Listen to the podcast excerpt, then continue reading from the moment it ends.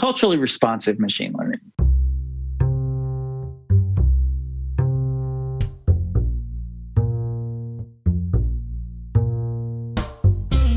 Hi, this is Aga and Łukasz, and this is Catching the Next Wave podcast, where we discuss the future of design and much more.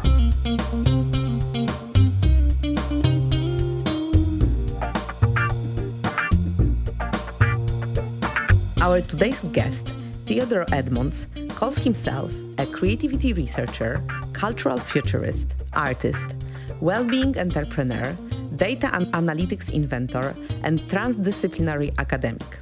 He brings together the creative industries with private sector organizations and academic researchers to develop culturally responsive approaches to innovation and workplace well being. This requires looking ahead in order to plan and to be a culture futurist. Over the past several years, Theo worked as PI co inventor in the National Science Foundation sponsored a research team of artists, data scientists, and health professionals who created the Cultural Wellbeing Index. Today, his primary role is serving as the Chief Research and Innovation Officer for the College of Arts and Media at CU Denver. In 2020, Theo co founded Underestimated People of Purpose, a cultural analysis and creativity company that helps companies align their culture change management programs with their innovation agendas. The company is pioneering the new ways to combine quantitative measures of eudaimonic well-being, creativity, curiosity, and compassionate action to form a suite of data-driven insights into the cultural orientation of an organization that is capable of scientifically predicting many of the most important key indicators for those seeking to align cultural change management and innovation initiatives with the future of health, education, and work. Theo, we are super excited to have you with us today. Super happy to be here. I'm sure that you are being asked this a lot what culture futurist is all about, but I don't want to ask you that. I would love to ask something else. You said that being a culture futurist is not about predicting a future. It's about making sense of data. So what kind of data are you making sense of? Lots of different kinds of data. I think world that we're in today is a world that has historically from an institutional perspective, been deeply siloed over the last hundred years, meaning this discipline goes deep in its thing, this discipline goes deep in its thing. And often, any number of meetings or groups that I'm with, sometimes it takes two hours for two people to realize they're talking about the same thing because they're both using their own language and their own way of talking about it in whatever discipline they're coming from. And so from a cultural futurist standpoint, uh, the data that, that I'm looking at is not just one set of data, but really looking at what are the indicators and signals out there across the landscape that can help contextualize and understand the why behind the objective what that we typically see in data. You know, an example of that would be gross domestic product. So gross domestic product of a nation is a lagging indicator. you know, it's a historical economic output. So that tells us what is happening, but it's not really telling us why. But then when you, you think about digging into other cultural signals like what is going on in with racial health disparities, you know, in the United States as a pluralist society, stuff like like uh, that really is meaningful in in what it can tell us what is going on in the arts and media what is being produced and what is being talked about and what are artists doing. Uh, that's another data set that we often don't think about as a data set but it absolutely is. What is going on in education? What are the current kind of models that are if you look at like gen z for example gen z you know 20% of the global workforce by the year 2025 they're bringing an entirely new perspective and level of expectations of what the world needs to be and where the shortcomings that they're of the world they're entering in have been how they're learning and what they're gravitating towards learning is yet another data set.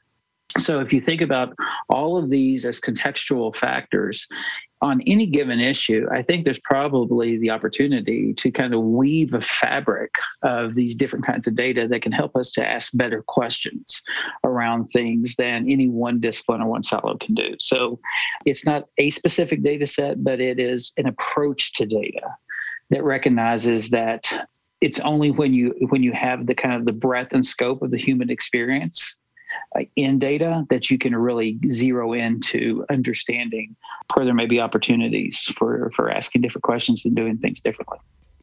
That sounds like a like a really really a lot of data and from many different sources. And then you said that we can use it to ask better questions but that sounds like an infinite job.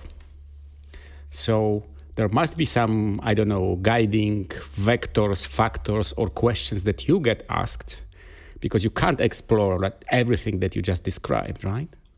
That's fair. That's that's totally fair, and that's part of the job of, of being a futurist is understanding which data may be the most meaningful at any particular time. Because, you know, like there's um, if you think about like a human instinct. Uh, just finished doing a, a sprint with a professor at NYU who, talks about the essentially that there's really kind of like four human instincts that guide us. And so I, when I think about data and which data is going to be important, those human instincts become become a compass for trying to think about how to dig into it.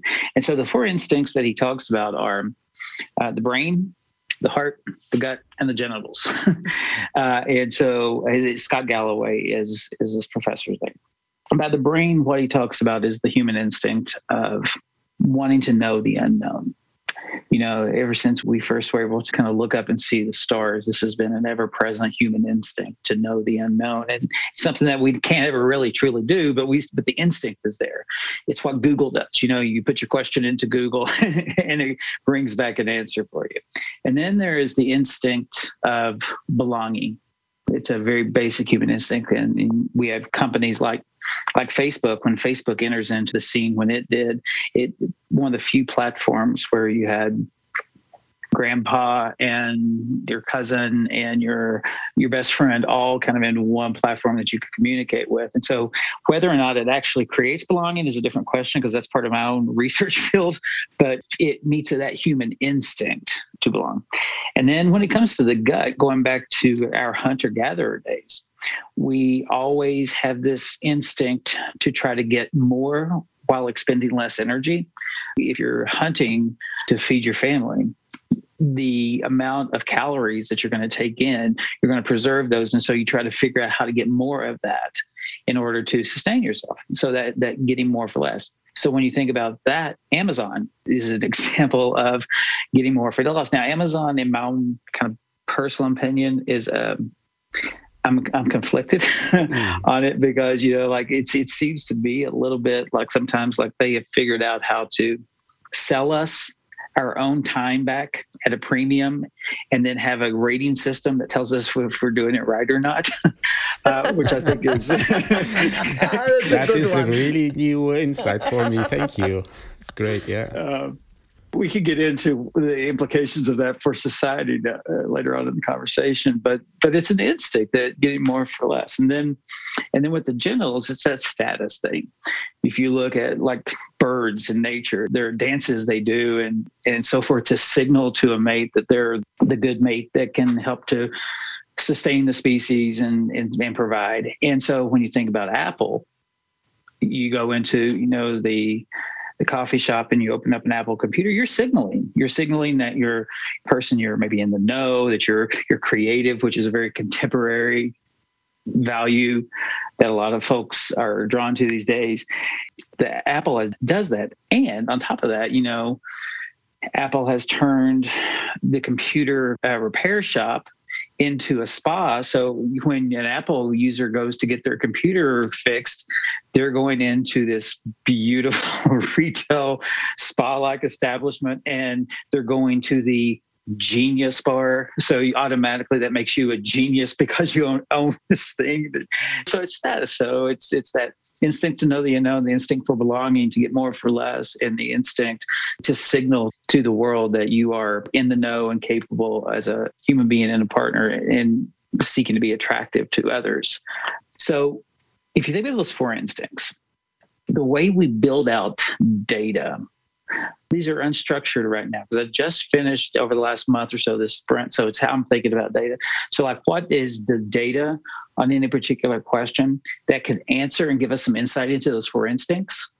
and that's kind of how I'm starting to grapple with with this. Historically, I, you know, I come out of a field of public health and the arts, not just public health, but public health and healthcare and the arts.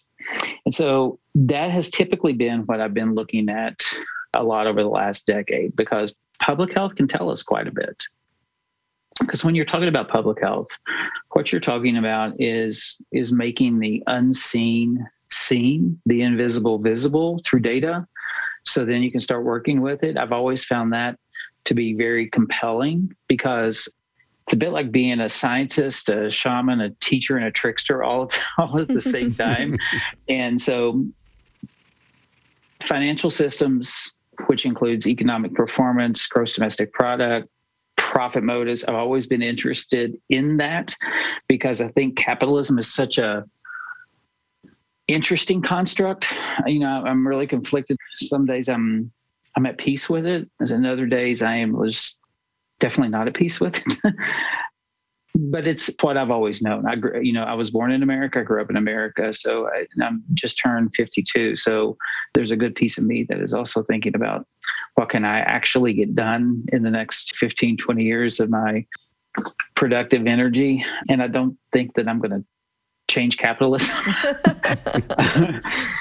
so the data, the way we build companies, and you know, like in the American context, I think the arts and media become really important because going back to somebody like Andy Warhol, Andy Warhol is a very deeply conflicted character in my own point of view. But what I thought was really interesting, and still remains interesting to me, is from his Polaroids that he took to his quote that everybody will be famous for 15 minutes in the future in his deconstruction and and packaging in an art piece of capitalism's tropes and marketing you skip to today and just think about how many selfies right now are being taken around the world and uploaded on social media. So you know like we're always talking about that in very precise ways going back 30 or 40 years. I've got another friend who did a pretty fascinating study back in 2018,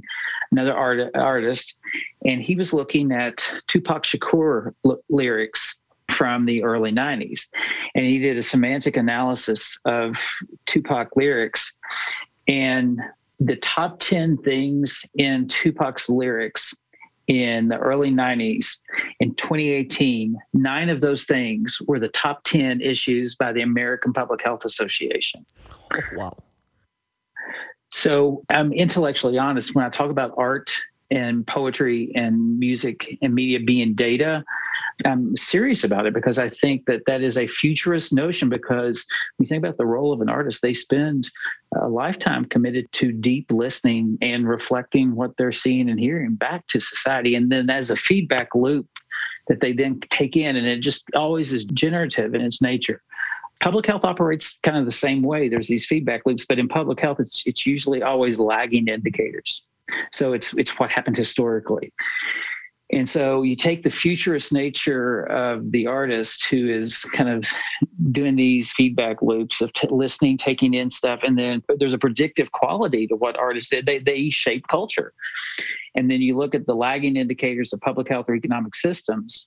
Somewhere in the middle of those things, I think is a really fascinating conversation that if we disaggregate it, is powerful, but we don't like disaggregating things. We like historical averages and data typically.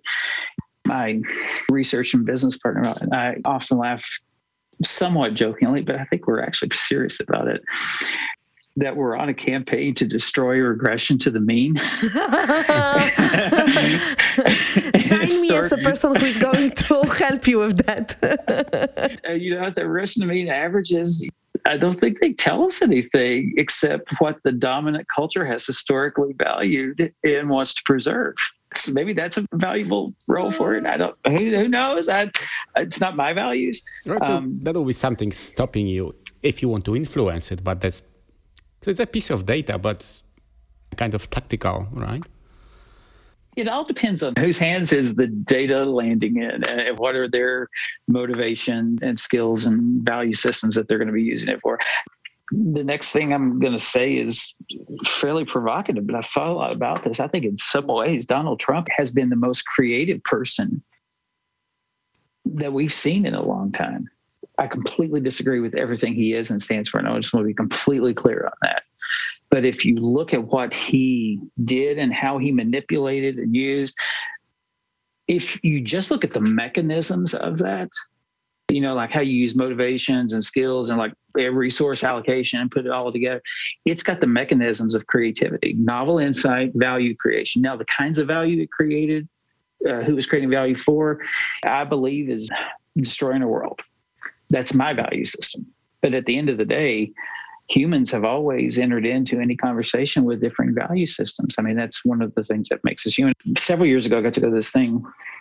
It was a week long conversation and about a month out there was 20 of us there they sent us out about a 300 page compendium of essays mostly from a western viewpoint and it started with sophocles and plato aristotle there was also some confucius and mencius and, and so forth but then it brought it all the way through in a linear timeline to ta-nehisi coates and dr maya angelou we spent six days reading these essays and discussing them as a group from about 8 a.m. in the morning to about 6 p.m. at night. It was it was an unbelievable privilege to be able to have that kind of time to just to devote to grappling with what leadership means.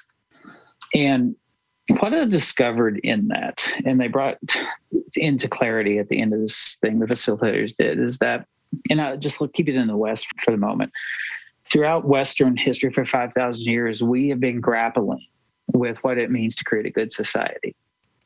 And it is on this axis point that sits somewhere between liberty and equality on the north south axis, axis and community and efficiency on the east west axis, with that mythical good society being perfectly balanced right there at the center. And we are no closer. When you read through these essays, we are absolutely no closer to understanding how to create the good society than we were 5,000 years ago when we started thinking and writing about it. And in fact, what we tend to do is overcorrect from one quadrant to the next as we go through. So humans are complex, messy, fabulous creatures. And we're highly unpredictable and we are highly confident in ourselves, mm-hmm. which science is also completely clear on. We're really bad at, and we're really bad at understanding what we're sure about. But we're sure about it. You know, you just ask us, you will, we're going to tell you. There was a really interesting research article that my friend Harris, who's developed leading the development of a global brain capital index, shared with me recently. And it was this massive study by these neuroscientists that was looking at political ideology. And it was really important that this not be seen as a politically partisan study. So they they truly big sample size, lots of battery of tests. They really went out of their way to make sure that it was as objective as it could be. And so bottom line is when somebody says I am conservative through and through or I am liberal to the core, what they're actually saying is I am uncomfortable with ambiguity. Mm. Right? There's some space you can operate in there a little bit. But value systems are uncomfortableness with ambiguity that's that regression to the mean that statistical average. I just don't think it is helpful to us in today's world when you kind of really look at, at how human nature works. And you know companies love their annual climate surveys that they do on you know their company culture. Again regression to the means it's, it's all going to be about averages. And i've never seen a single climate survey that did not deliver the core message of things are not as bad as people think they are I, I, have yet to see any that did not have that message at its core. So, but you know, when they take out their ads showing how the company is the best place to work and they spend $25,000 for an ad in Forbes magazine uh, on, on their on their new award they certainly don't take it out and say we're awesome we have average employees data is evolving as a field right now and with machine learning, I think it presents a hell of an opportunity to create some of those feedback loops we have typically been missing. In my opinion, we've got to get better though honest about the bias in the way we program the coding that's directing the machine learning. We talk about it, but we're still a long way away from actually leaning in, into it because there's too much money built up around it right now. Mm-hmm. The second thing is when I say we've got to get better at it, 80% or so of what we know about the human brain we've learned in the last 10 15 years. And so we're at a place in science where these exponential leaps are happening and so i think we're getting close to where there are potential for culturally responsive approaches to direct coding for machine learning. We're not quite there yet though but i think it's possible that we could get there in the next five years of getting some really good experiments in, in play you started your initial thought with saying that people ask the what but not the why. So I would like to come back to the why, or like rather what for or to what end. So you collect this data to what end? To ask better questions.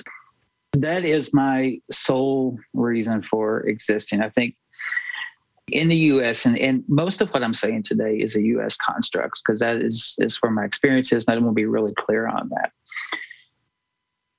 we are trained by government funders, philanthropic funders, and corporate funders to respond to their offer of money for research based upon producing an outcome. Process is not funded. The time to translate between four different sciences so the four different sciences can get to a place of understanding and asking better questions and may end up in different experiments happening than any one field might do and just attaching a few to it you know just for window dressing. I think there's a lot of that going on. How do we break a cycle that has been institutionalized for a century it's tough. So, in asking better questions, I am desperately trying to figure out where are those third spaces that are understood for the value that they bring to the table by creating space for questions to be asked mm-hmm. rather than always having to be about producing a solution that you're going to go then turn around through a tech transfer agreement you know put a patent on create an ip get it to market replicate it scale it move on to the next hockey stick company exit move on to the next thing. There's a place for that. There's absolutely a place for that. But that can't be all we're doing. And mm-hmm. you know and technology is just accelerating things right now. And i just i think we're precariously close to forgetting that we need to have time to focus and to talk and to have conversation so do i understand correctly that on one end we have the set of the important questions for example like you mentioned how to build a better society? Then what is happening through grants and funding is at the other end of the spectrum very specific questions or even problems immediately to solved. And do I understand correctly that you are trying to get more actionable questions in between those two ends you know i'm all about in between spaces. I grew up as a queer kid in southeastern kentucky and appalachia and nine generation appalachian family. And so when you're gay and you're born into a highly hyper religious environment, you spend a good deal of your useful energy trying to figure out how to get around cultural gatekeepers. oh, yeah. Uh, uh, you know, especially those who select themselves to tell you if you and your life and your ideas have value or not. And so there is a negative impact that has on your health and well being having to do that. So I, I'm going to acknowledge that. But at the same time, what you're also doing, and now I know this as an adult who's been exposed to the science around it, I was really de- also developing simultaneously this incredible set of skills and cognitive flexibility. When you look at the World Economic Forum or McKinsey or company or whoever, cognitive flexibility is one of the things that every company is going to have to have as one of the top skills in the future of work. But we typically don't have systems that are built to afford people the ability to start flexing and learning those muscles. But when you come from a historically marginalized or oppressed group, and I, I know my black friends in the United States absolutely have their own versions of similar stories, or even women in corporate spaces who go into highly masculine corporate boardrooms and have to play to these stereotypical feminine modes that are expected. It's crazy, but that skill set of having to do it again. I don't want to underplay at all the negative impact it has on your well-being, but that set of cognitive flexibility, I think, pr- provides a distinct advantage in today's world. And so those in between spaces and, and understanding how to translate among systems and how to understand uh, the military has a version of it. it's called situational awareness in the military. So we know how to how to do these things but those in between spaces are where there's are, is where the danger is or where there's opportunity for innovation. But that requires nuance and skill that i'm not sure that we fully leaned into cultivating in our educational systems in the way we advance people in corporate spaces et cetera. Not that we can't we can't we can absolutely do it but the question is at what point is the breaking point where that is truly invested in and valued? And again that those are about asking questions. It's about curiosity.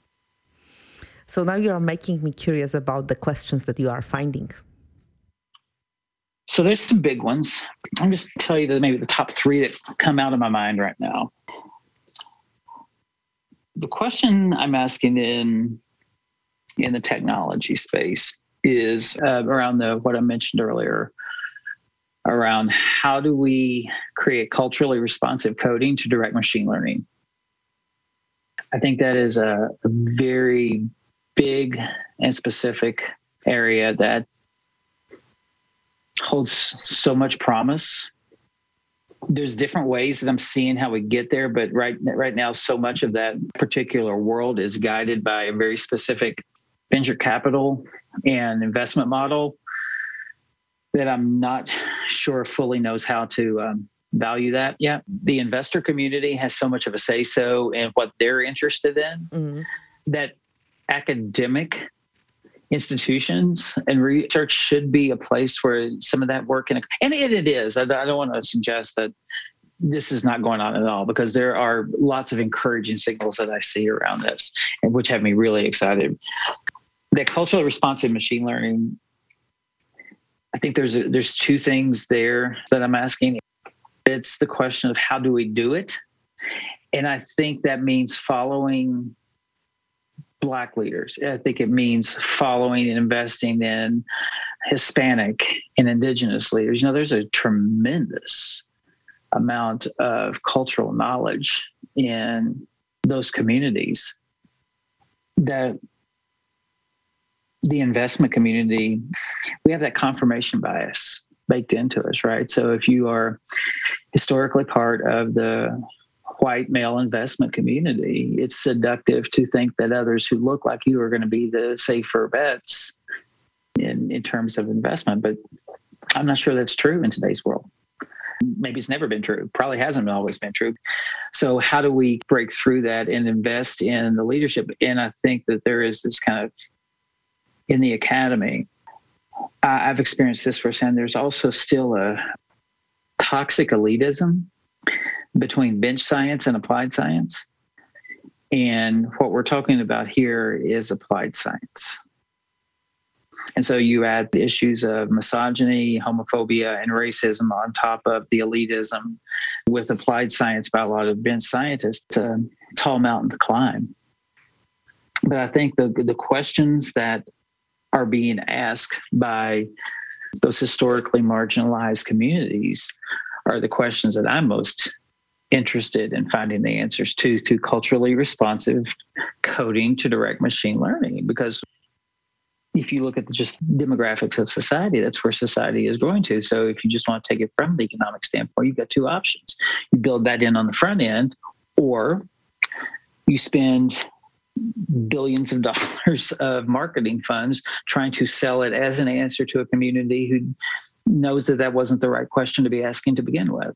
And you damage your corporate reputation in the process potentially. I don't think corporate leaders and vcs who are investing in machine learning and other areas understand how sophisticated their markets have gotten because they have never really had to engage those markets on the terms that they're having to now. When you're saying this, I'm thinking about our conversation with the person we all know, Matt Durden. Matt recommended a book, The Invisible Women, which I read immediately afterwards. And, you know, that was also shocking for me to realize that half of the population is not being researched. And one of the reasons is that women are too complicated this is one of the reasons because you know we have a, a, very different hormonal cycle and we have the bodies that change in a certain oh, that's way. what you meant. I thought something else when you mentioned women are too complicated. No, no. and basically, it's easier to collect data on men because the variety of symptoms and behaviors is just less rich and therefore easier to assess so basically, when you think about it, it's really hard to even begin to imagine that this situation is happening in the 21st century, right? I don't find it hard to imagine at all. well, because you're investigating this stuff, right? I don't think any one group of humans is more complex than the other. I just think what we research and where we spend our money is an indication of those who are making the decisions what they believe is most valuable. A neat circle, isn't it? Oh, okay. So this is the the first question that you find crucial to keep on asking. What are the other two? Because you mentioned three of them. The other question that I'm thinking a whole lot about these days is why are we doing innovation the way in which we're going about doing it? Part of that comes from growing up in southeastern Kentucky and Appalachia.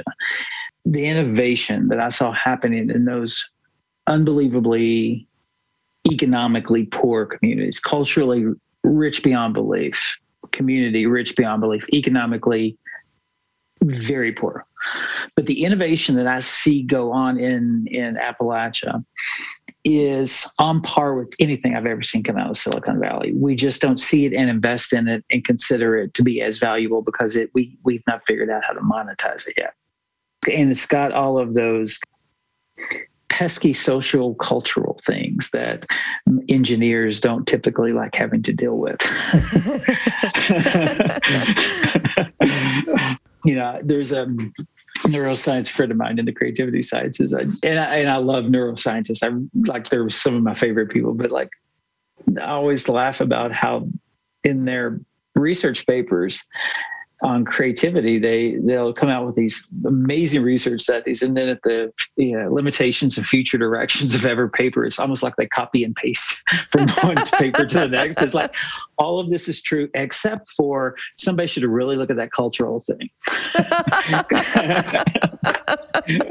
but I get it. I mean, like you know, we're all guided by risk and reward systems, and if you spend the time to become a, a neuroscientist, and and that's not what you do. You know, you're a neuroscientist. You're not an anthropologist. So, looking at how innovation is happening around different kinds of communities and trying to trying to understand the goals of innovation being is it just about creating IP that can then be monetized? Hmm. that is a goal. It, it, maybe even a, I would say is not a bad one. But what else is there? They can't be all. And what I know from my research is that different people's lived experience causes them to ask different questions in their search to find meaning and make value in their own lives. That is something that's fundamentally wired into all of us. So, Mark Zuckerberg's lived experience causes one set of questions to get asked. But what about a black lesbian in the southeastern United States or a Hispanic single mother in rural Colorado? How are they creating meaning and making value in their lives based upon the live, their lived experience? This is where I think the opportunities are for innovation portfolios to be built that could just get us all to the next place. But we struggle with turning that into something that is easily monetized which is that getting back to that question of why are we doing innovation the way we're doing it and who is it serving? Do we really need another fake word name company to come up with a product for Amazon to sell us as part of their goal of selling us back our time at a premium to buy that product. Uh, it just boggles my mind some some days. And so the question around how and why we're innovating the way we do and what else exists beyond that current lens, that's a big question that I have. And I also think the way in which we're innovating is part of that. So if you think about well-being, because that's a big area of my research. And so you have these hedonic, the seeking of pleasure, avoiding of pain, hedonic well-being, and eudaimonic well-being. Eudaimonic being the seeking of meaning.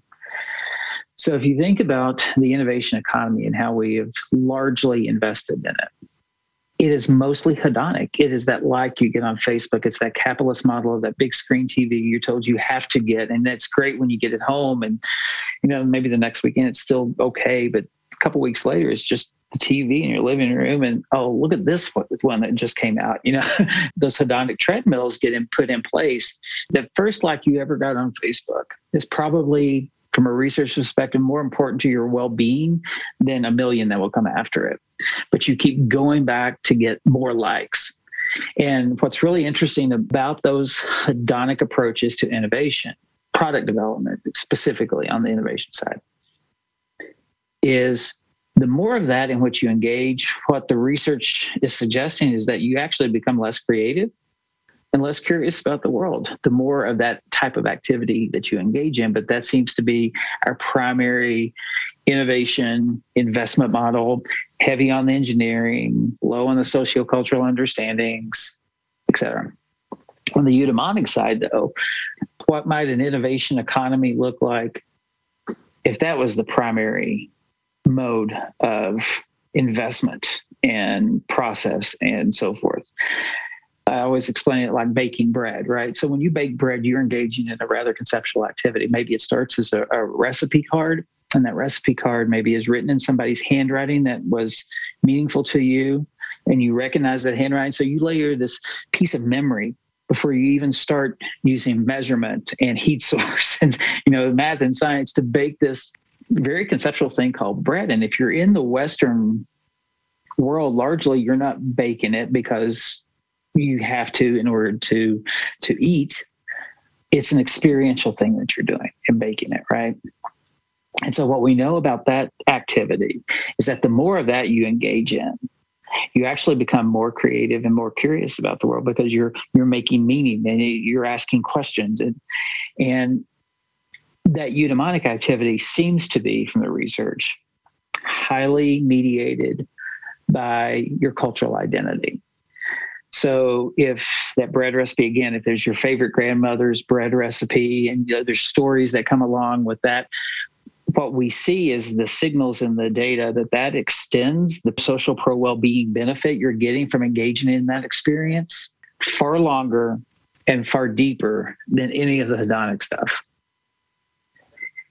So that question of how and why we're doing innovation and how we're funding it and why we're funding it and what we're hoping to get out of it second that's the second big question I'm mm-hmm. asking. A few months ago, I wrote this article about the sixth step of the economic progression by Pine and Gilmore. Mm-hmm.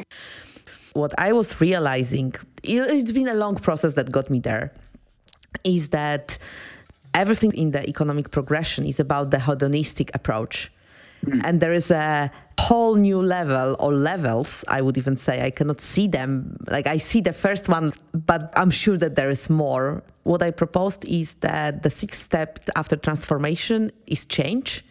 And basically, we are going to be willing to pay for companies that are actually truly making a right change in the world.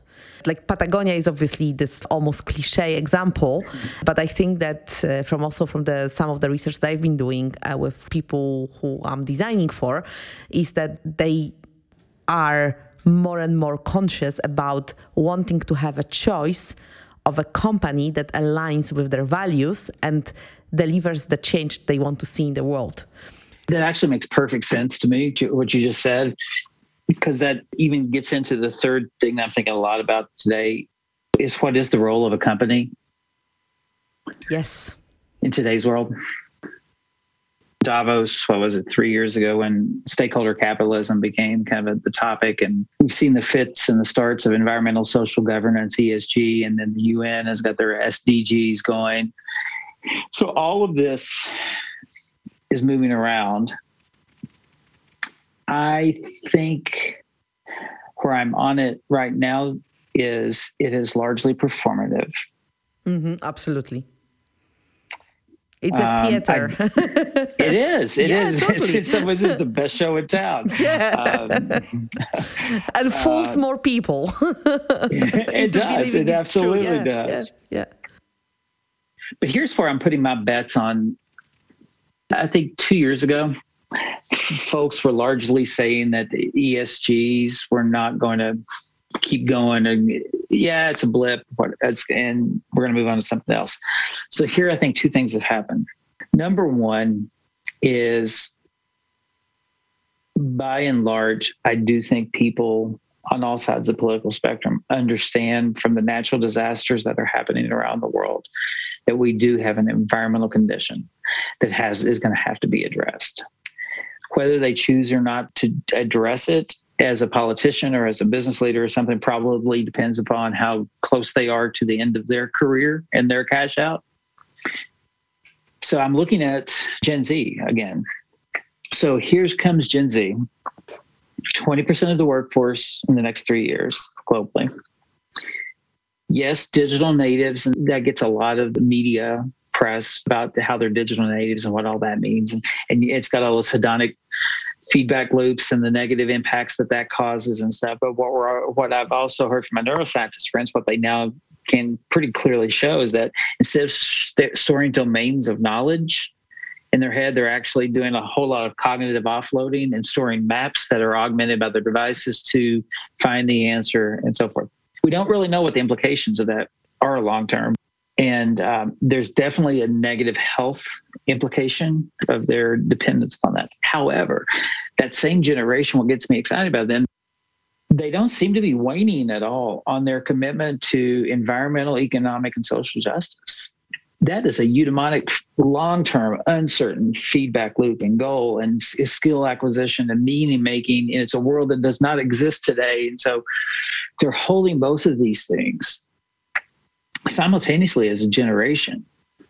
And so when we think about the change that you just talked about, I'm looking for companies and I'm looking for researchers and so forth who are actively starting to bring those two things into that eudaimonic and that hedonic into conversation in a meaningful way with each other.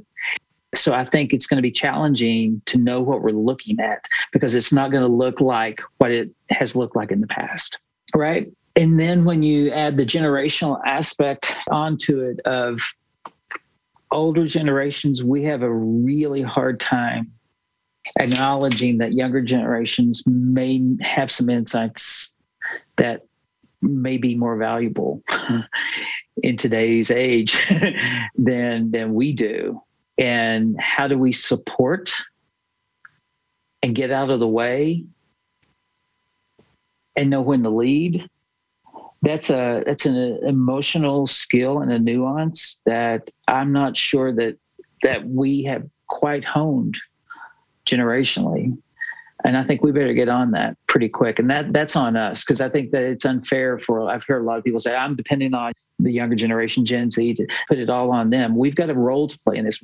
We can't just, you know, abstain from our responsibility in this. But what that looks like is sometimes getting out of the way, but doing so in a way that that also supports. And we see the same thing in, in racial justice here in the United States. I think there are a lot of people that would, from a intellectually honest standpoint, want to see a more racially just society in America. It's become a national security issue. It's become a national health crisis. It's become a lot of things that's holding back innovation as a country here. But you know, a lot of white leaders have a really hard time getting out of the way and following black leadership. They still think they know more and have all the answers. And um, you know, our, our brains are wired like that. Probably four or five biases that are working at any time to tell us that what we're thinking is correct, even though all of the objective data says that no, that's probably not true. But the change piece is a big question because I don't think we've seen it quite yet. You're you're spot on though. I hadn't thought about it the way you just framed it.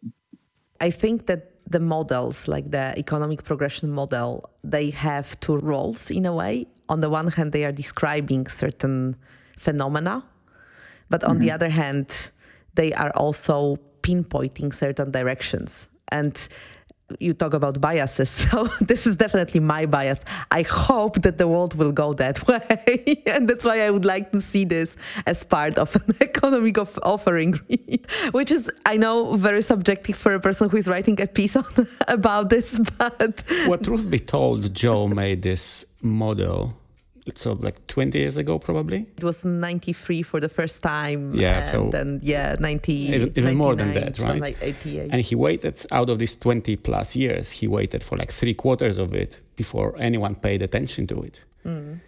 maybe you have to be patient aga. No i'm i'm, I'm, I'm not impatient here. Anyway how about the third question? I think for me, that is the third question is, is what does change look like in the world that is emerging. COVID has been horrible on every single level. At the same time, just in the same way that, that fire can be really clarifying for an ecosystem, I think it has perhaps had some of that effect culturally because the heuristic models, the, the mental models that we use, the shortcuts to make decisions before COVID, I don't think we know that we can't rely on those same things anymore. And I think that's that's very healthy in understanding and, and seeing and valuing what change might look like. And certainly we see here in the US with the great resignation, as it's you know, as it's been called people are quitting their jobs in droves. And it is it's across all demographics. It's not just one specific group of people. And so at the time when in a hyper accelerated world because of technology, COVID opened up just a little bit of clarifying space for people to stop and reflect on what was actually happening. I think that could become one of the most valuable gifts that we've ever been given as humanity in some ways. It has devastated families. It has killed people. Like, but I'm just I'm just trying to identify the mechanism here of what else has it. And I think that I would hate to see us squander the cost of having that clarifying space. And I think it would be really easy for us to squander that mm-hmm. if we just lunge back into I don't think, again, going back into you know some of the Gen Z conversation, I don't think that that generation is going to allow that to be okay. And what where this really gets fascinating is if you look in again in the U.S. context, but if you look at millennials and you look at Gen Z, they are getting ready to inherit. We're already in the process of the largest transfer of wealth in human history from the boomer generation of Americans to millennials and Gen Z who have completely different value systems, expectations, et cetera, of the world. So you think about the philanthropy, you think about the investment models, all have been built on this older generation's mindset about how to best deploy capital in a society. That's all changing. And so I find that to be uh, again just like in some ways like a fire in a in a forest is sometimes is healthy for an ecosystem. I think that that there's a couple of between the pandemic, between the racial justice movement, and this transfer of wealth and a few other things. I think those layers, going back to that very first thing we talked about, is like what data sets, right? You, you have to kind of put, stack all of those on top of each other and then find what is the, the thread or two that seems like an interesting place that is naturally bringing those things together.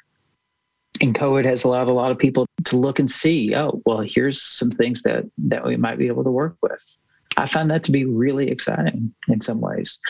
Are you all familiar with Maggie Boden, uh, yeah. Dr. Maggie Boden? Okay, so she is, from a research perspective, I got t- two people that just I, I don't know them, but I completely idolize both of them. Maggie's one of them. Oh, I don't know her, so Dr. Boden. uh, but she talks about in creativity how there's really three types of creativity there's exploratory, combinatory, and transformational. So, the exploratory creativity is, you know, she talks about how it that's where most of our innovation takes place because it has got defined domains, defined boundaries, it's got great gatekeepers in place. You know, even Csikszentmihalyi, who just died, when he talks um, flow and all of that, at the end of the day, I, have been kind of a little conflicted because there's not, it's not really about freedom. Csikszentmihalyi still, he always lands on gatekeepers. They're still gatekeepers to say it is or is not valuable. So, in exploratory creativity, define boundaries and gatekeepers. I think if you're talking about a pharmacological intervention, I think it probably is a good idea to have a chemist who knows that that thing that's being proposed is going to kill everybody it touches. gatekeeper seems like a pretty good idea to me there.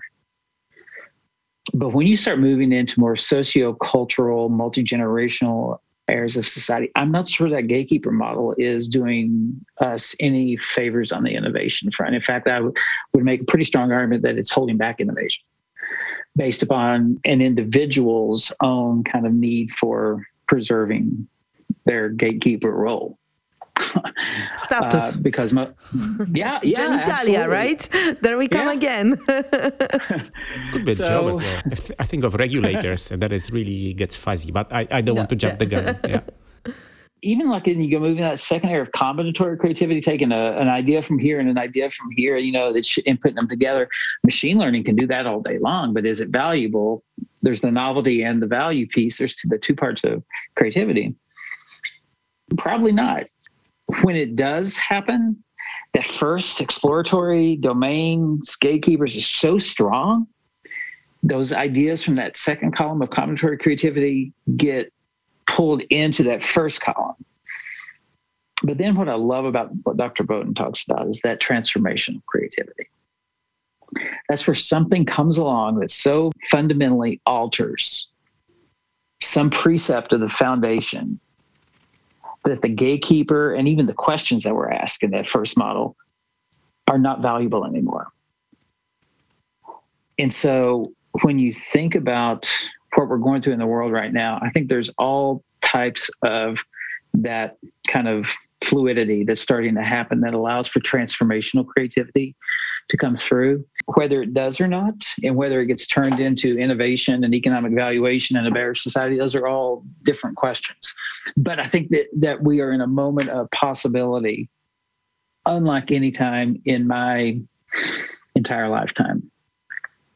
What happens with it, yet to be seen. When we look at some of the, you know, the geopolitical things happening in society right now, I think we see that those gatekeepers are really working overtime. yeah, of course. when time is running running out, you are working overtime. exactly.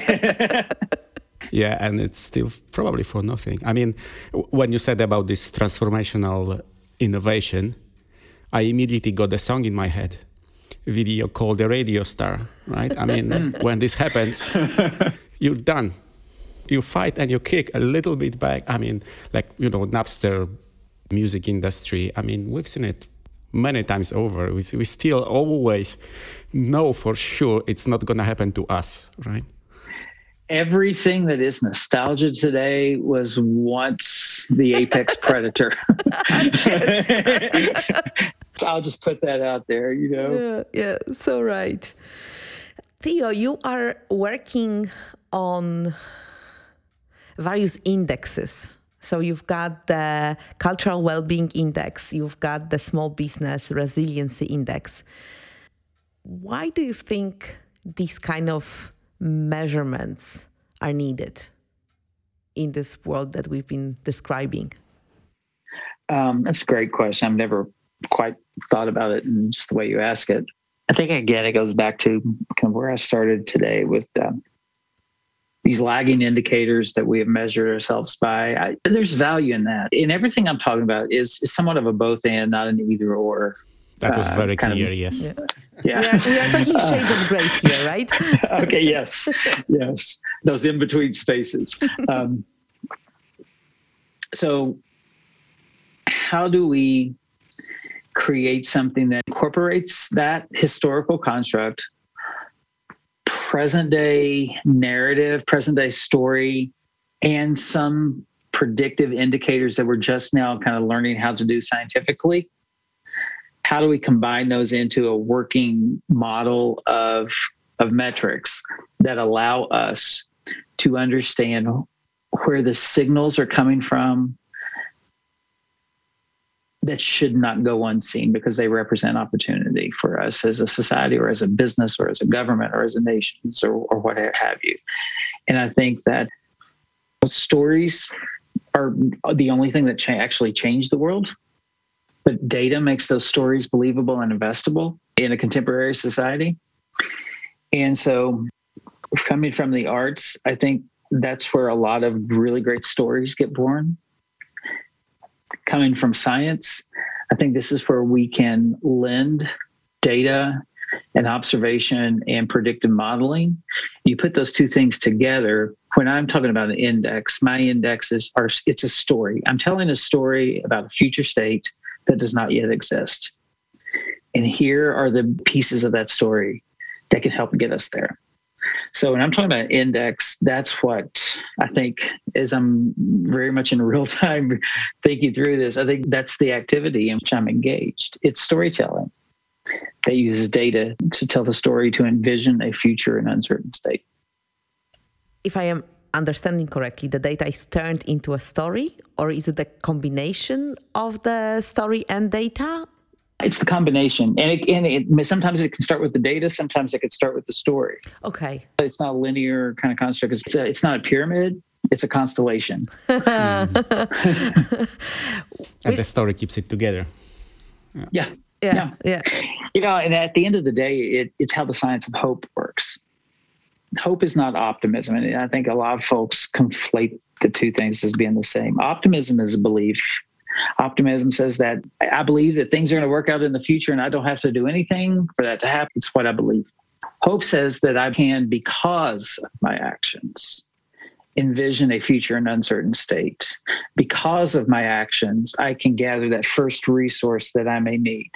And because of my actions, I can use that resource to begin creating multiple pathways towards that future uncertain state that is the, kind of the triad of hope theory.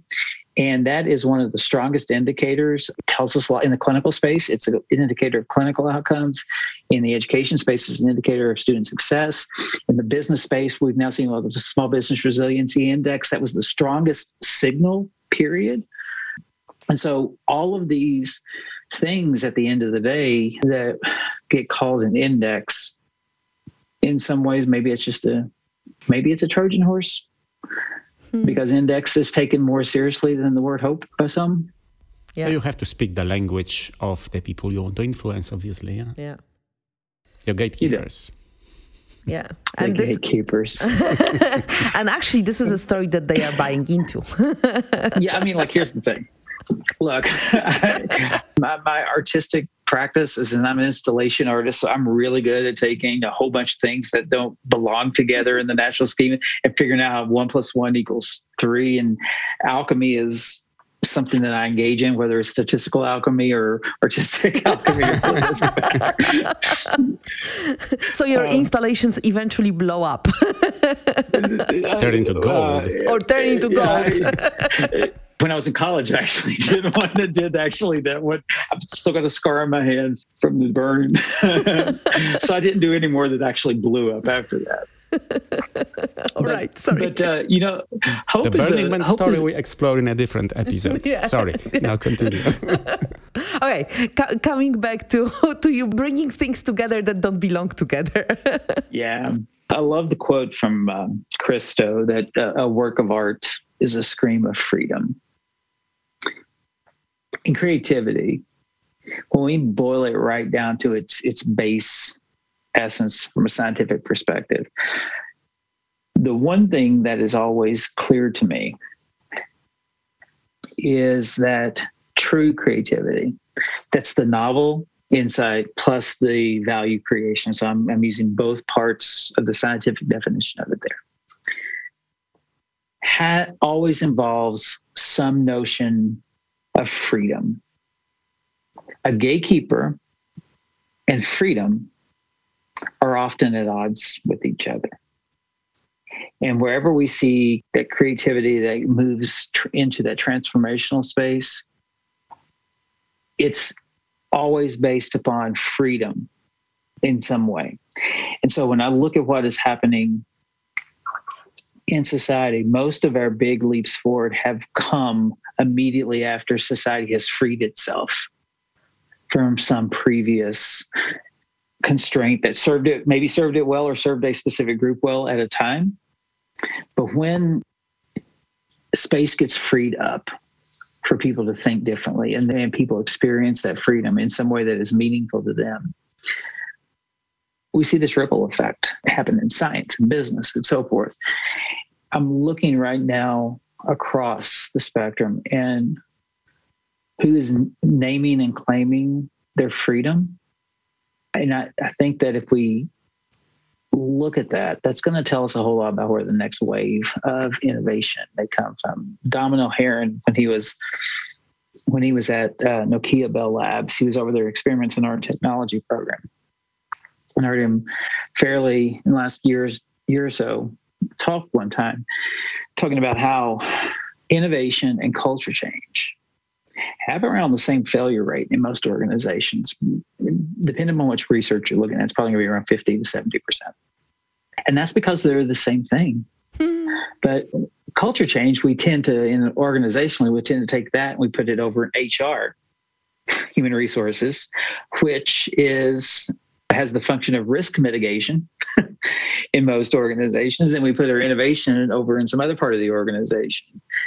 And so, of course, they're going to both have a same around the same failure rate because you can't have innovation without culture change.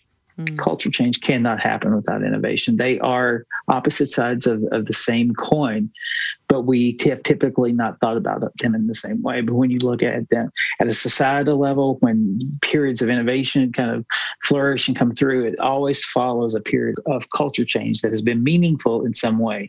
There's been culture changes have been manufactured in propaganda and media. That's not what I'm talking about. That's a false construct that is engineered to benefit a, a very specific group. I'm talking about the real messy culture change that mm. actually happens. Do you know any CEOs that are rewarded for getting messy? I don't. no, they are usually to get to, to bring order, huh? we might know someone who got fired because of that, but yeah. that's the closest I can give you. That's it. So at the end of the day, it kind of gets us back to that, you know, liberty, equality, community efficiency. We all have these systems of risk and reward. And even like in the diffusion of innovation that's expressed as that bell curve, you have the futurists, that two to 5% out there in the front end. And then you have that 10% or so that's right there behind the futurists, working with those future ideas, trying to figure out what they mean.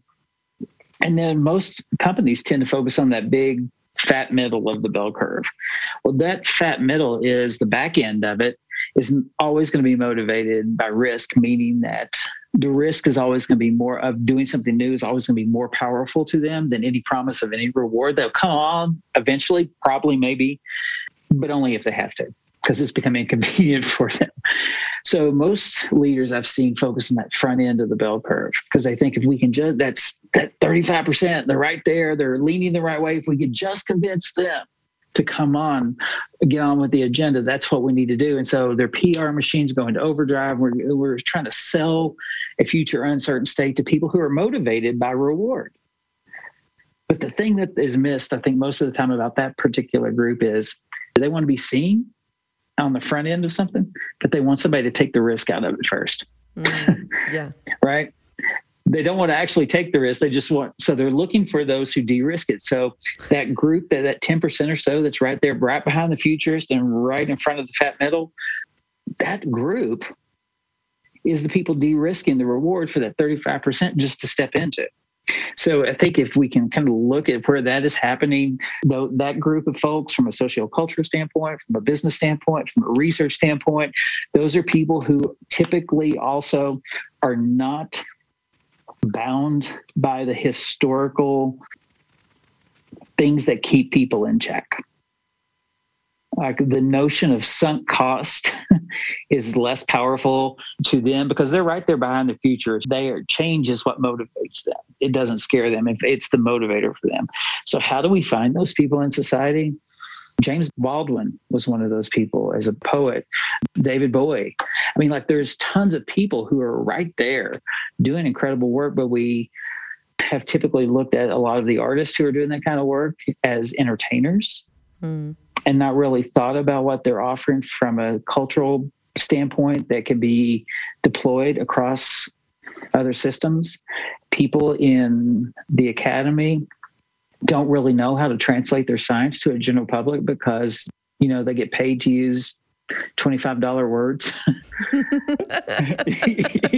You know that other peers. And so like in the public health sector leading organizations last few years and this is before covid came out and said that public health's inability to communicate science and what it does is making communities sicker and die sooner. Mm-hmm. The World Health Organization has said in a, in a report, 2014 Lancet report, that the systematic neglect of culture and health and healthcare is the single greatest barrier to the, the highest advancement of health worldwide. And so bringing these, these systems together in a way that gets us to the next place, we can't wait for the systems to do it, but there are individuals who are already doing it. So how do we create those in between those third spaces and really foster that? And COVID again, I think has really encouraged new thinking around investment about the importance of investing in people who are doing that kind of work. But it's going to be a, a process because systems are systems for a reason. They're they're strong. They're built to power reinforces power. Mm. And so that's an acknowledgement that we have to lean into. And I think it's, but it starts at a very human, human scale change. So we talked a lot about the questions that you are finding that are the questions that we should all be asking ourselves. And if I were to ask you, like, what is your personal motivation to do these things that you are doing, what would that be? To do what I can from where I am with what I have available to me to make the world just a little bit better. I'm not, I'm not trying to change the world. I'm just in my sphere of influences. I messily, along with all the other humans, travel across this pale blue dot. How do we leave something better than we found it? That's that is the motivation again, growing up gay in southeastern Kentucky and Appalachia, you learn how to hide who you are. And so you, when you go through life having to do that and doing that, you know it when you see it. I think we're all more of us than than not are doing that on some level. What are we trying to prove? So if I can complicate that notion a little bit and free up some space for people to kind of emerge in whatever way is the most meaningful, and comfortable for them. It's not a bad thing to do with your life. Totally. Mm-hmm. Yeah. So, if you were to recommend a book for our listeners that makes them a little bit braver and gets them out of hiding, what would that be? Mm. Gosh, there's a, there's there's a few. Let me um, a book. Wow. Oh, we can spare you two. I've got two that I would recommend. One of them is a book called Range by David Epstein. It's about the need for generalist in a specialized world. And it's a kind of a really interesting approach to it. So that that is one that I would absolutely recommend. And I think the other other book that I would recommend is any book of poetry that is about a culture that you have no knowledge of to pick it up and to um, to have that culture introduced to you through a poet's eyes who is from that culture and from that lived experience. That's always just an amazing opportunity because it's one of the few experiences that I can think of where none of your things that you think you know about the world is going to work.